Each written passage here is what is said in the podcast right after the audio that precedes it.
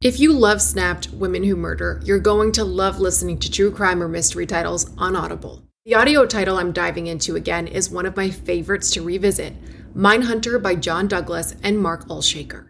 Even if you think you know the details of the cases, former FBI unit chief John Douglas took on from documentaries or the scripted show, the audio title goes above and beyond in bringing you along with him in his career, trying to catch serial killers and serial perpetrators. He used psychological profiling to dive into the minds of notorious criminals. The title includes his hunt for a killer in Alaska, the Green River Killer, and so much more. As an Audible member, you can choose one title a month to keep from their entire catalog. It is the home of storytelling after all. New members can try Audible free for 30 days. Visit audible.com slash snapped or text snap to 500 500. That's audible.com slash snapped or text snap to 500 500. If I asked you how many subscriptions you have, would you be able to list all of them and how much you're paying? If you would have asked me this question before I started using Rocket Money, I would have said yes. But let me tell you, I would have been so wrong. I can't believe how many I had and all the money I was wasting. Rocket Money is a personal finance app that finds and cancels your unwanted subscriptions, monitors your spending, and helps lower your bills. Rocket Money has over 5 million users and has helped save its members an average of $720 a year with over 500 million in canceled subscriptions. Stop wasting money on things you don't use. Cancel your unwanted subscriptions by going to rocketmoney.com slash Wondery. That's rocketmoney.com slash Wondery. rocketmoney.com slash Wondery.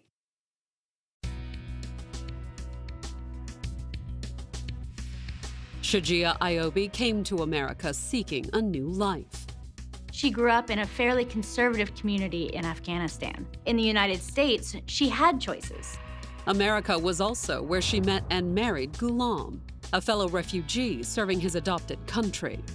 His primary duty was to train the American soldiers um, to Afghan culture. You could see that my uncle was truly in love with Shajia.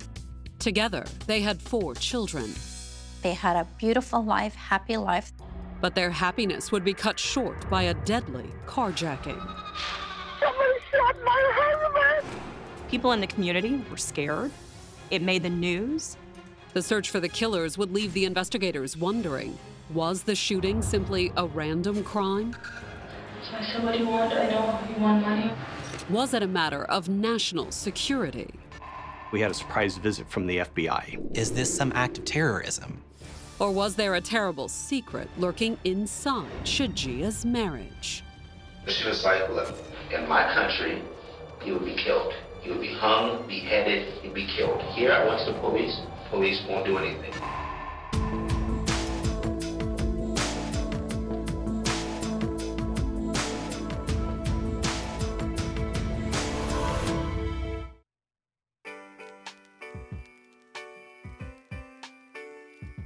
Sacramento, California, December 18, 2011. An hour and a half northeast of San Francisco, California's capital is a quiet, comfortable city of almost 500,000. Very lovely community, green, lush, affordable. It's just all around a, a good all American city. It has a nice hometown charm to it that not a lot of other cities in California have. But Sacramento's hometown charms would be shattered a little after midnight when the police received a hysterical 911 call from 45 year old Shajia Ayobi. Somebody shot my husband! Shajia Ayobi reported that she had been a victim of carjacking and her husband, who was in the car at the time, had been shot. Shajia said they were driving home when the two carjackers attacked. Two perpetrators pop up. One's got a gun. They order her to pull over. These two people in the back seat demanded her husband's wallet. When he refused or struggled, they shot him. While you were on the freeway? Yeah, on the freeway, and they got off! After shooting her husband, the carjackers had apparently panicked and they ran. According to Miss Ayobi, the assailants flee the car on foot. She was able to continue driving and get her phone out and call 911. Are you still driving? Take a deep breath and pull over to the right shoulder. What exit are you near? Shajia took the exit, and officers arrived on the scene moments later. we're trying to get descriptions and more information, but the female half is very hysterical right now. Shajia's hysteria was understandable because when the police arrived, they found her husband, 53 year old Ghulam Ayobi, sprawled in the passenger seat of the couple's minivan, covered in blood. Ghulam was shot three times in the head. However, while Ghulam's condition was dire, he wasn't dead. Mr. Ayobi still had some signs of life, so he was transported to the hospital. And even as the doctors raced to save him, the search for Ghulam's shooters would send the investigators deep into a world of international intrigue, attract the attention of national security agencies, and have the authorities wondering was there more to the shooting than a simple carjacking?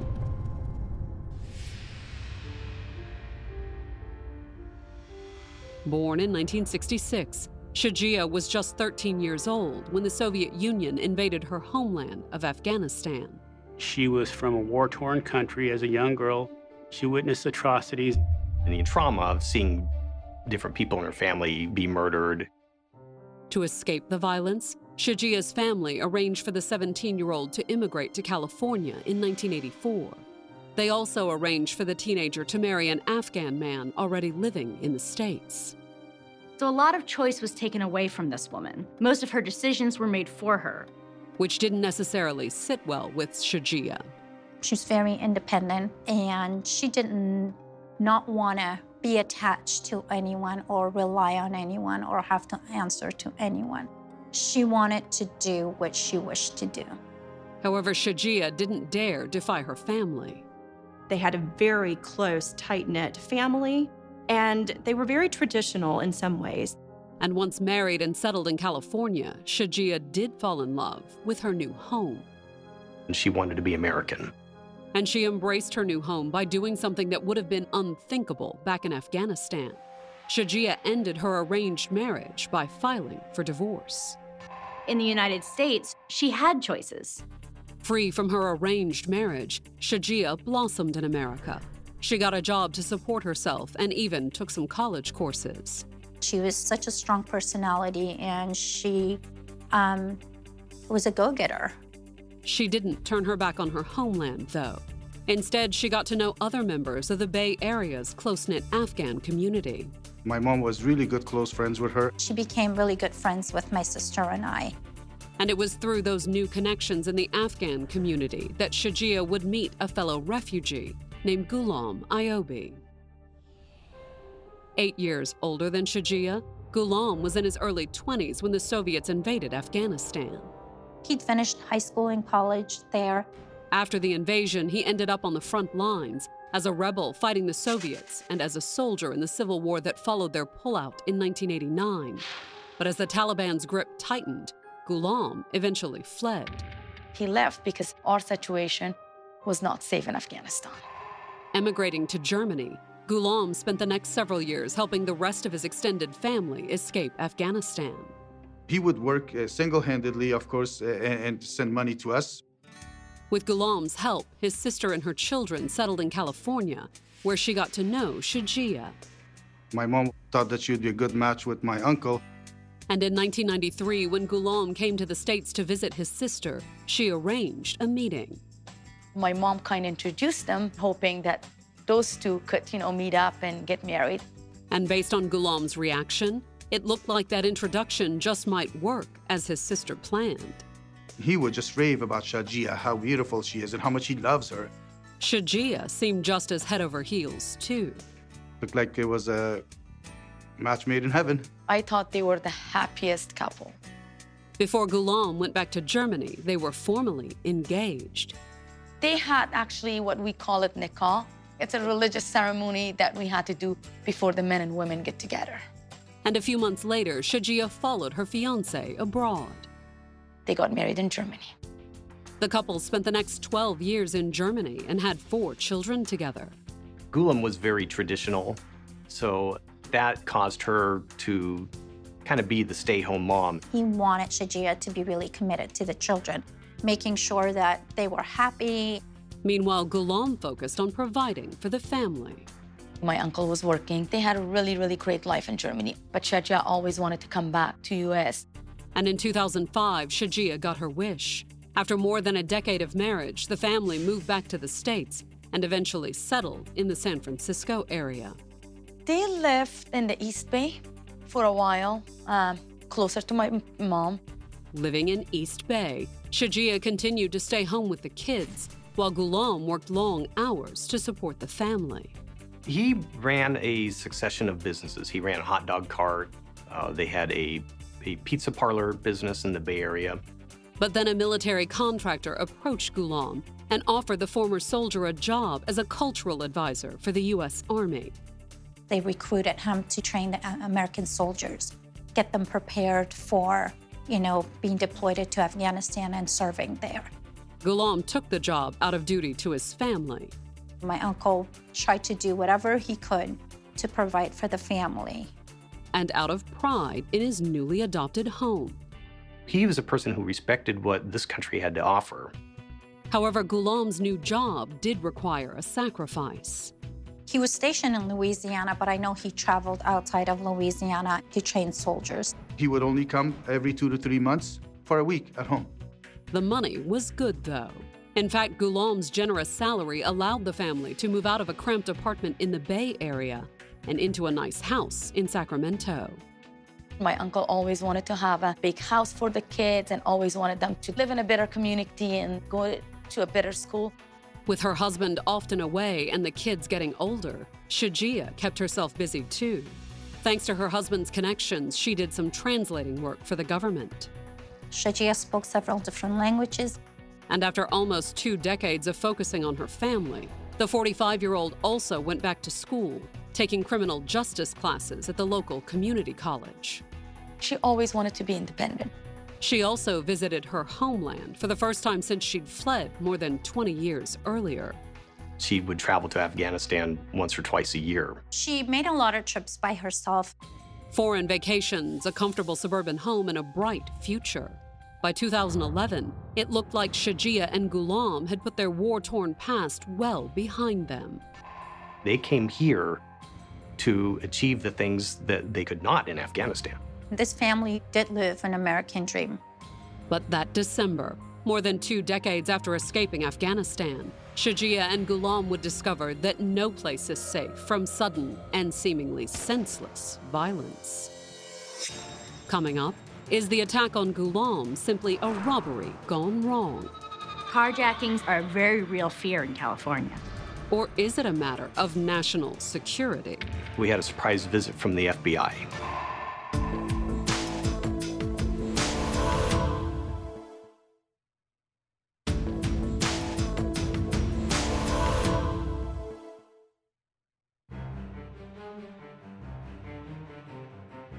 On December 18, 2011, 45 year old Shajia Ayobi called 911 in Sacramento, California, and reported that she and her husband, 53 year old Ghulam Ayobi, had been the victims of a violent carjacking while driving down the freeway.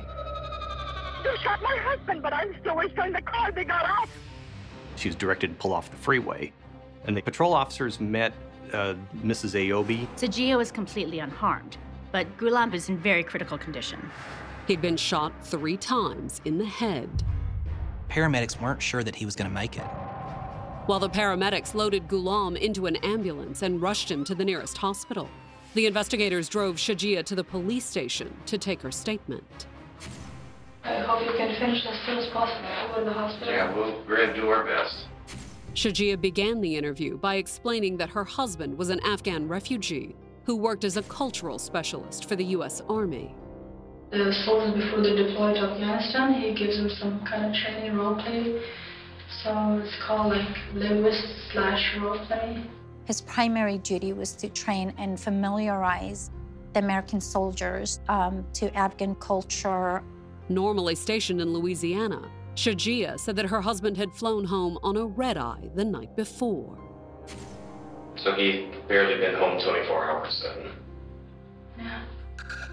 Yeah. He arrived in Sacramento very early in the morning, and he hadn't seen his kids for six months, so he stayed up all day. And that night, they'd gone to a dinner party hosted by friends. So I just the two of us, we went and the kids stayed home with my mom. Shajia said that the party had ended just before midnight, and Ghulam, going on more than 24 hours without sleep, had asked her to drive home. I started driving until I got close to the freeway. And then I heard another voice from the back. I didn't see him at all. Well, maybe they were all the way in the back and I couldn't see at all. It just came out all of a sudden. I just heard the noise, of the voice first. The carjacker emerged from the back of the minivan and he announced that he was robbing them. I tried to see if I could talk him, talk him out of it, like what he wants. So I said, what do you want? I know you want money, or whatever, you know, we can give it to you. Can you please don't do something, you know?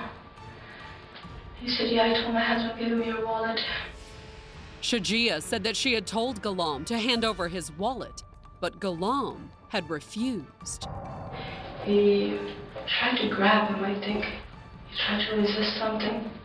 Your husband tried to grab the guy? And according to Shajia, that's when she heard the first shot. I think he, they shot him one more time. It's like I'm still so shocked. And according to Shajia, she wasn't the only one shocked by the shooting. As soon as he fired, then I heard another voice, and it was a, a female voice. There were two assailants in the back of her minivan. It was a male female robbery team. She got mad at him, called him or something, said, what, like, why did you do? We just want the money. Shajia said the carjackers had argued briefly in the back seat and then fled with Ghulam's wallet. He said, make a quick stop right here. We're gonna get off. Or something, don't look or something, just keep going, he said. And as soon as I just stopped, they jumped, closed the door, shut the door, and then I took off. According to Shajia, while the carjackers had left her unhurt, she said that it had all happened so fast, there was little she could tell the police about the attackers. If somebody got out of the car, you might have seen them, somebody moving around outside. Did you see anybody moving around outside? Yeah, they told me that they were gonna get out, right? So as soon as they got, they got out, they shut the door so hard. And I looked back, I didn't see because it's so dark, the, the windows are tinted and they were already outside, they closed the door so fast. And she wasn't sure how they'd gotten in her back seat either. The carjackers must have gotten in their van while they were parked at a friend's house for a dinner. Where was your car parked at the house? Around the corner, like a lot in front of it. It was a harrowing story, and it was about to get worse. I'm really sorry to have to tell you that your husband didn't survive. Oh, I want to let you know we're going to do everything we can to solve this. You're kidding me. I'm very, very sorry to have to tell you. Oh, God. Oh, and when they got the news later that morning, the rest of Ghulam's family was just as devastated. The first question was, is it true that my uncle uh, has been killed, murdered? Reality hit me. I, I, I collapsed. I laid down on the floor crying. My first reaction was like, it's impossible. This is not true. But when the deadly carjacking made the news, it seemed all too plausible and frightening to the rest of Sacramento. Carjackings are a very real fear in California. There are a number of gangs there as well that kind of migrate from the, uh, the Bay Area and from the Stockton area as well. And when crime scene technicians finished processing the family's impounded minivan, what they found also appeared to fit the carjacking scenario Shajia described. The shooting happened inside the van. We have no doubt about that from the trajectories involved and the shell casings. But could they ever track down the shooters? Later that same morning, just hours after the shooting, the investigators got what appeared to be their first big break. There's an apartment complex where a maintenance worker doing his normal rounds saw this brand new looking laptop bag right on top of the pile of trash. And when he opened it up, he found a wallet that turned out to have Mr. Ayobi's identification in it, and it was covered in blood. A 32 caliber pistol was also in the bag. That matched the shell casings that we found in the car. And yet, while they had apparently recovered the murder weapon, there were still some aspects of the crime that puzzled the investigators. It's very odd for people to be driving down the freeway and be carjacked in that manner. Usually carjackings happen at intersections. They're approached at gunpoint, told to get out of the car, put the vehicle in park, and, and to exit the vehicle. And that's kind of how carjackings happen. There's going to be something more to this case. It was a theory the investigators would explore further a few days later when they received an unexpected visitor. We had a surprise visit from the FBI. Normally, the Bureau wouldn't get involved in something like a carjacking, even a suspicious one like Ghulam's death. But the Afghan refugee wasn't a typical murder victim. He was a military contractor training our troops getting ready to deploy to Afghanistan. Could the murder have something to do with Ghulam's job? Is this some act of terrorism? The possibility was there. So that actually caused us a lot of concern. But was that also why the FBI had taken a sudden interest in the case? The answer was not exactly. This agent was a handler for Shajia. And why would Shajia have an FBI handler? It turned out that while her husband worked for the military, training troops as a cultural advisor, Shajia had also been working for the government as what was euphemistically known as a cultural informant. The FBI counterintelligence has a program where people who are traveling abroad are recruited to, when they return to the United States, to give a report on basically what people are thinking, what their mindset is, and how they feel about America. Which was a roundabout way of saying that Shajia was dabbling in espionage. Coming up, Shajia takes the international intrigue to the next level. She said it was a CIA plot. And according to Shajia, Ghulam was the target. He's leaking a lot of information.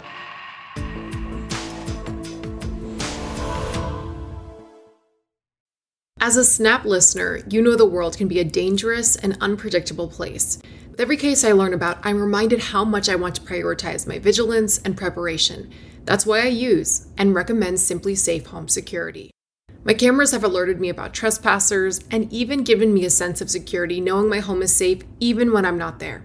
SimpliSafe offers protection for the whole house with advanced sensors that not only detect break ins, but fires, floods, and other threats to your home and getting you the help you need for each scenario. The indoor security cameras offer privacy shutters to ensure physical privacy when you want it. Plus, you can try SimpliSafe for 60 days risk free. If you don't love it, return your system for a full refund. SimpliSafe has given me and many of my listeners real peace of mind. I want you to have it too. Get 20% off any new SimpliSafe system when you sign up for Fast Protect monitoring. Just visit simplisafe.com/snapped. That's simplisafe.com/snapped. There's no safe like SimpliSafe. This Mother's Day, celebrate the extraordinary women in your life with a heartfelt gift from Blue Nile. Whether it's for your mom, a mother figure, or yourself as a mom, find that perfect piece to express your love and appreciation. Explore Blue Nile's exquisite pearls and mesmerizing gemstones that she's sure to love. Enjoy fast shipping options like guaranteed free shipping and returns. Make this Mother's Day unforgettable with a piece from Blue Nile. Right now, get up to 50% off at BlueNile.com. That's BlueNile.com.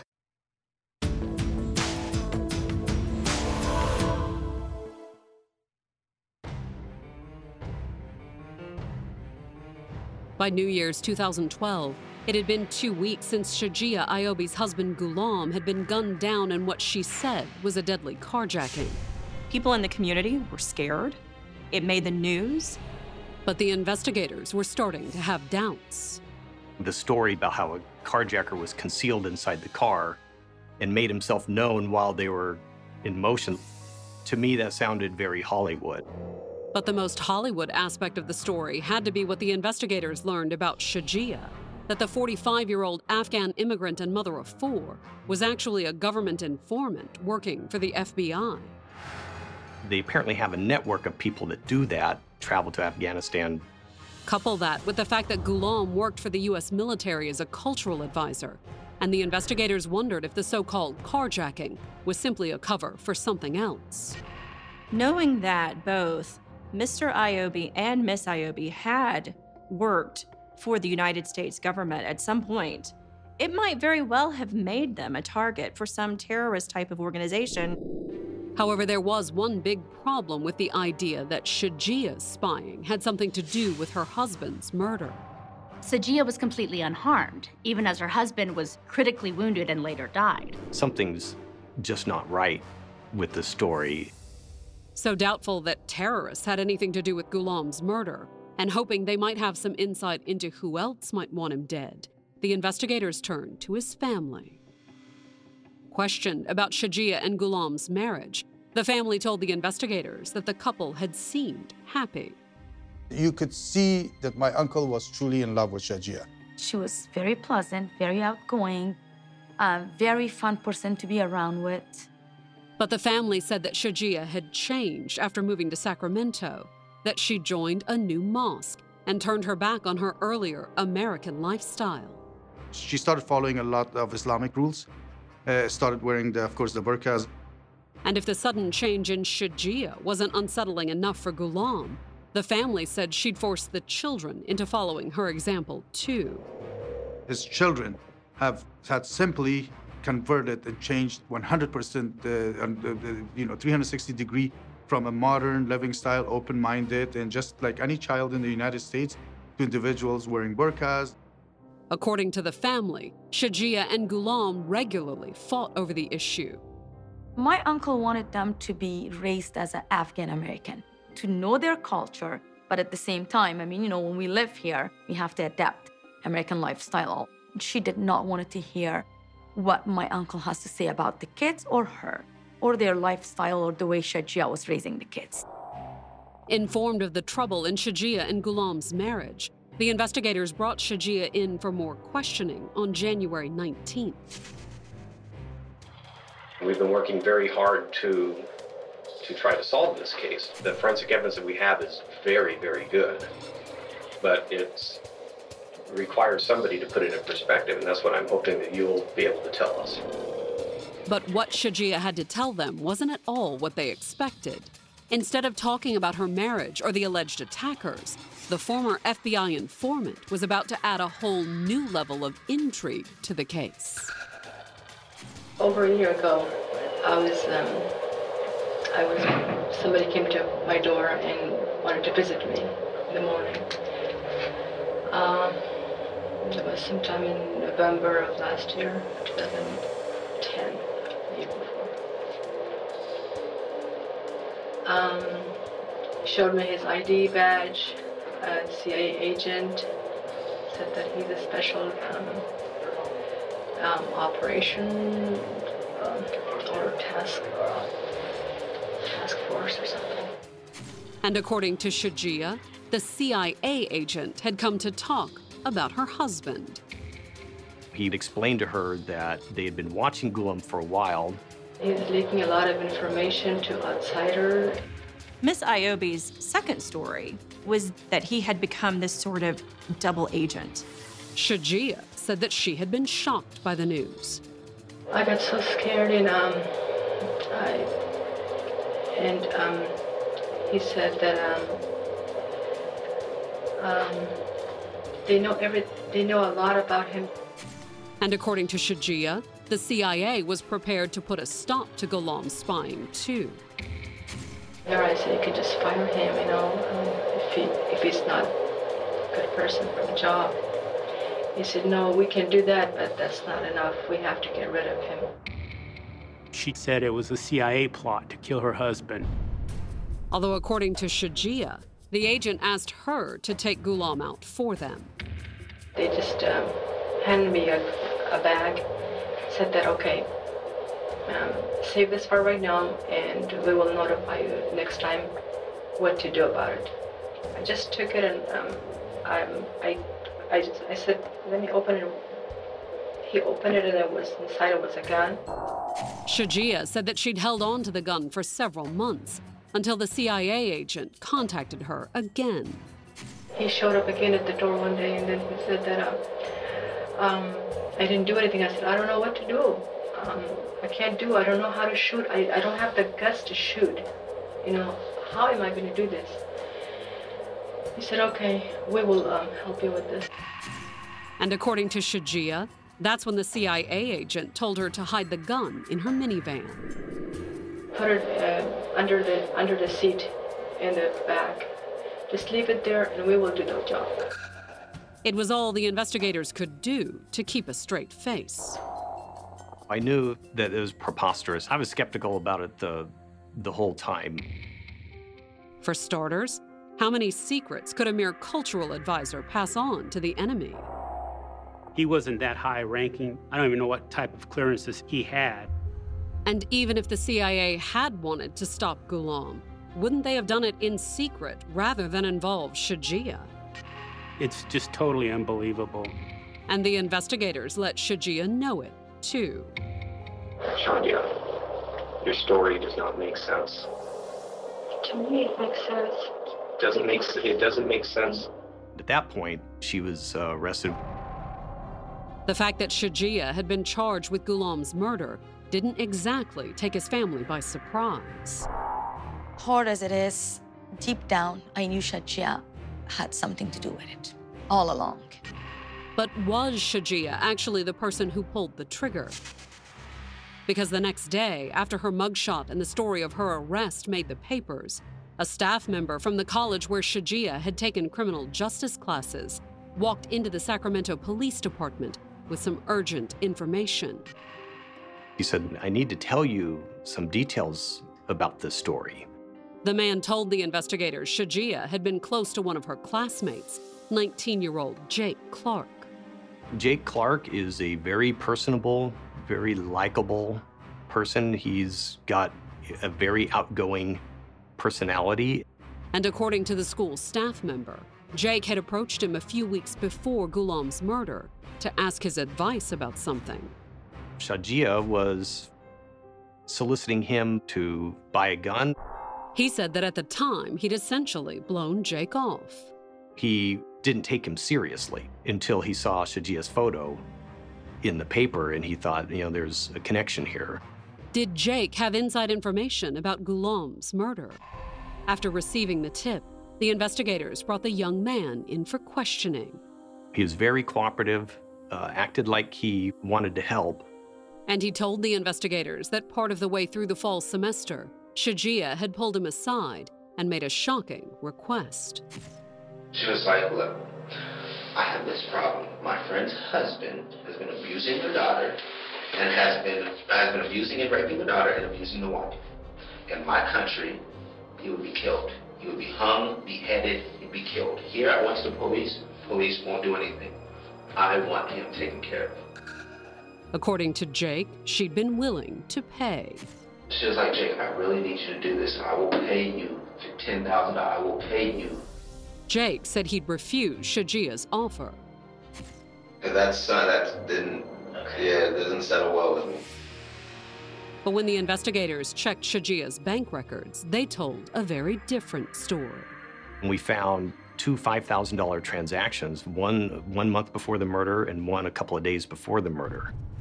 And when the investigators pulled Shajia's cell phone records, they found evidence suggesting that the money had gone to Jake.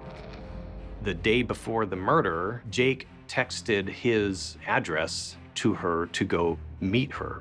We knew at that point there's something up. Jake is more intertwined and involved in this case than met the eye. But could they prove it? The key turned out to be the messenger bag that the police had found dumped in the trash at an apartment complex near the murder scene. A bag that had contained a gun, Ghulam's bloody wallet, and as it turned out, something else. That bag also contained the DNA of Jake Clark. Armed with new evidence, the investigators took Jake into custody. But when the investigators confronted him, Jake maintained that he was innocent. I did not sit in the backseat of that car and shoot that man. But if that was true, how had his DNA ended up on the bag with the gun? According to Jake, it all started with a phone call he received just minutes before Shajia dialed 911 to report the carjacking. Answer it. Somebody breathing hard. It was Shaw. Okay, so I know you're you, you're tripping now. Something must have something's gone down. Jake said that Shajia, obviously in a panic, asked him to meet her at a street corner not far from his old apartment. His story is that she pulled up in the minivan and he said he saw Mr. Ayobi was mortally wounded on the front seat. She pulled up, boom. I see him, he slumps. She pushes him back. I need you to take this. She gave him $100 and the bag containing the gun. I take that, I walk off, walk through the apartments, throw the bag right where you found it. Because otherwise, if I was like. And where did we find it? In the trash can. In the trash can in the apartment complex. He said the reason why he did that was to help her get caught. That was my thinking behind it. Now I, I seen him, I seen him in the front seat, dead. I seen the murder weapon. Now you guys have the murder weapon. And according to Jake, that made him a hero. You said you guys give medals to people for that, correct? In his mind, he thinks that we never would have solved it if we didn't find the, the bag with the evidence. Coming up, the investigators uncover a powerful motive. So altogether, it could have equated to 700,000, maybe a million dollar. And Shajia offers up yet another explanation. Everything becomes about paranoia and imminent danger.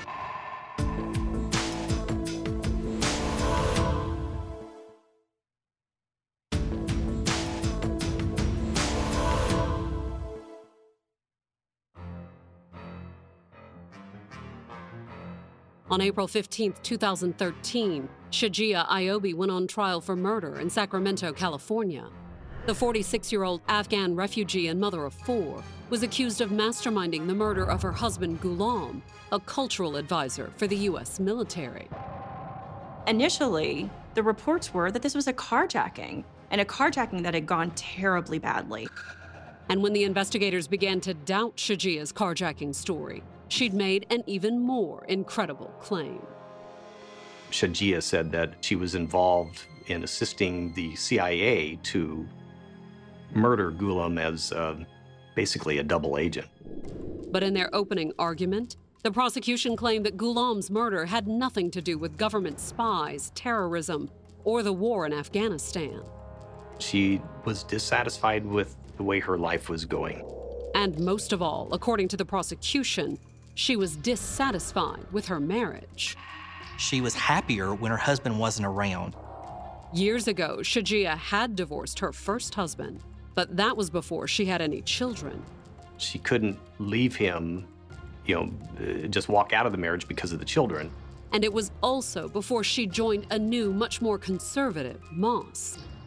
In our culture uh, and religion, divorce is very bad. Women are not looked uh, uh, good upon uh, if they are divorced. The prosecution believed that that stigma of getting divorced a second time would be too much for her to bear. However, avoiding the stigma of divorce may not have been Shajia's only motive.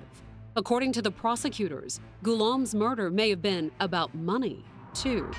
But there was a $285,000 insurance, insurance policy out for Ghulam. And that wasn't all that Shajia stood to inherit either. There were also Ghulam's retirement accounts and the family's comfortable suburban home. So altogether, it could have equated to 700,000, maybe a million dollars. She stood to gain a lot, both emotionally by being able to live her life the way she demanded to, but also to be able to afford to do so. And according to the prosecutors, that was why Shajia had approached her classmate, 19 year old Jake Clark, in the fall of 2011 and offered him $10,000 in exchange for killing Ghulam. This was premeditated. Shajia had planned. She knew exactly what she wanted to do. And the prosecutors claimed that on the evening of December 17th, when she and Ghulam went to dinner at a friend's house, Shajia put her plan into motion. I think that Shajia left the, the van open and told Jake where the van was, and he got into it and waited. Ghulam, exhausted after his red eye flight the night before, didn't suspect a thing. He wants Shajia to drive, reclines the seat back to make it more comfortable for the 20 or 30 minute ride home. And according to the prosecutors, not long after Shajia drove off with her husband dozing in the passenger seat, Jake had made his move. I think it was an execution. I don't think he had time to resist.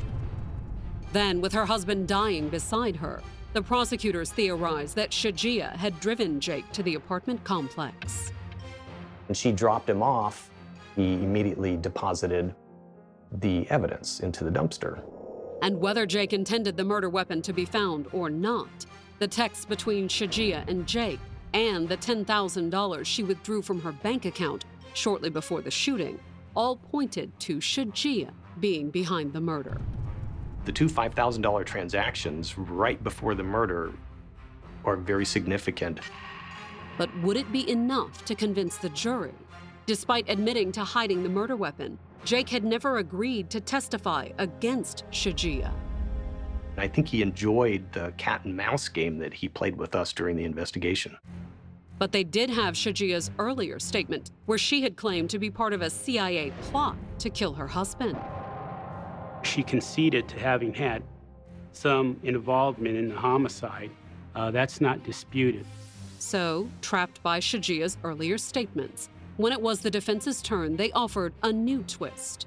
According to Shajia, what she'd allegedly told Jake about wanting to take out an abusive husband was true, only it wasn't for a friend. Her story totally changed to say that she suffered years of abuse at the hands of Ghulam Ayobi. Shajia's defense was that she suffered PTSD. Not just from her husband's alleged abuse, either.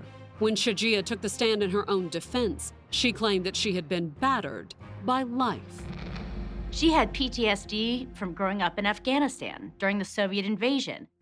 And according to Shajia, that was on top of the trauma she suffered as Ghulam's wife. He was described as a very domineering figure in the household. He was allegedly very abusive, both physically and emotionally. And she testified that her only relief had come when Ghulam's new job took him to Louisiana for months at a time. For two to three years, my uncle was in another state. He wasn't living with her. He was barely at the house.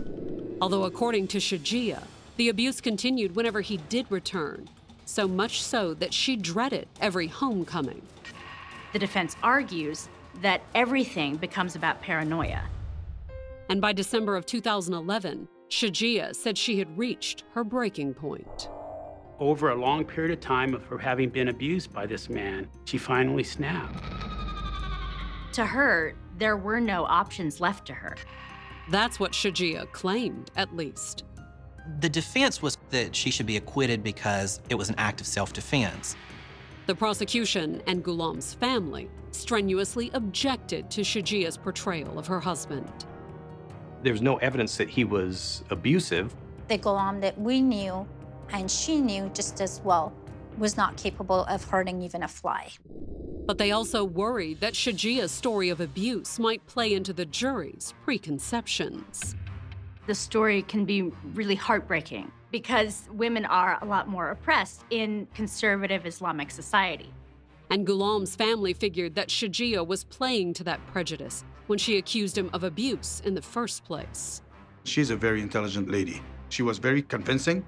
We were definitely worried that she may get away with this.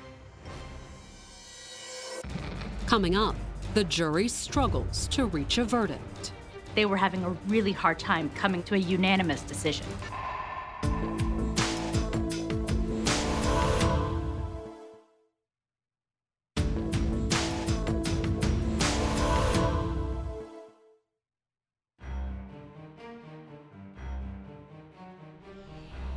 On April 25, 2013, the jury retired to consider a verdict in Shajia Ayobi's murder trial. The 46 year old mother of four was accused of hiring a hitman to kill her husband of 18 years, 53 year old Ghulam Ayobi. The prosecution and the defense agreed that Miss Ayobi had orchestrated the death of her husband. They disagreed on the reason that she had done so. At trial, the prosecution argued that Shajia sought to both end her marriage and collect more than a quarter million dollars in life insurance. She stood to inherit $285,000 from that policy if her husband died. But according to the defense, Shajia had orchestrated the murder to end years of abuse at her husband's hands. She's not a cold blooded killer. There are circumstances that mitigate what she did that day. Miss Ayobi asserted that she was suffering from post traumatic stress disorder and the death of Ghulam was an act of self defense. But would the jury agree? On April 30th, five days after deliberations began, the jurors sent word to the judge. They were having a really hard time. They couldn't come to a unanimous decision. Was a mistrial in the making? The judge instructs the jury to go back into deliberation and think about it some more. Or would Shajia's claims of abuse win the jury's sympathy? They had an option of finding her guilty of something less severe than first degree murder. The answer came the next day on May 1st when the jurors announced that they had finally managed to make a decision. She was guilty of all charges. The verdict was a vindication for Ghulam's family and his character. They truly gave Ghulam justice, made everyone see for who Ghulam was, not what Ghulam was portrayed by Shajia. But at her sentencing hearing on June 14th, Shajia stood by her abuse claims.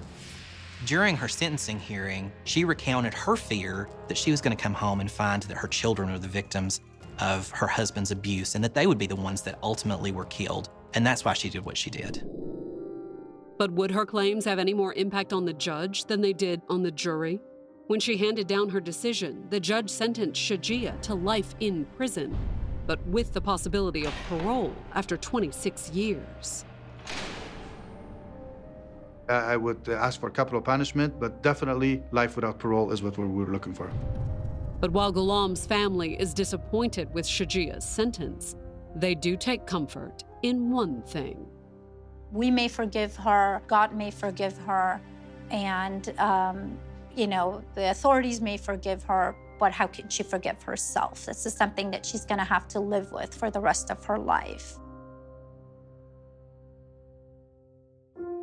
Shajia Ayobi will be eligible for parole in 2031. She will be 65 years old. Jake Clark was convicted of first degree murder in 2014 and sentenced to life with the possibility of parole after 22 years.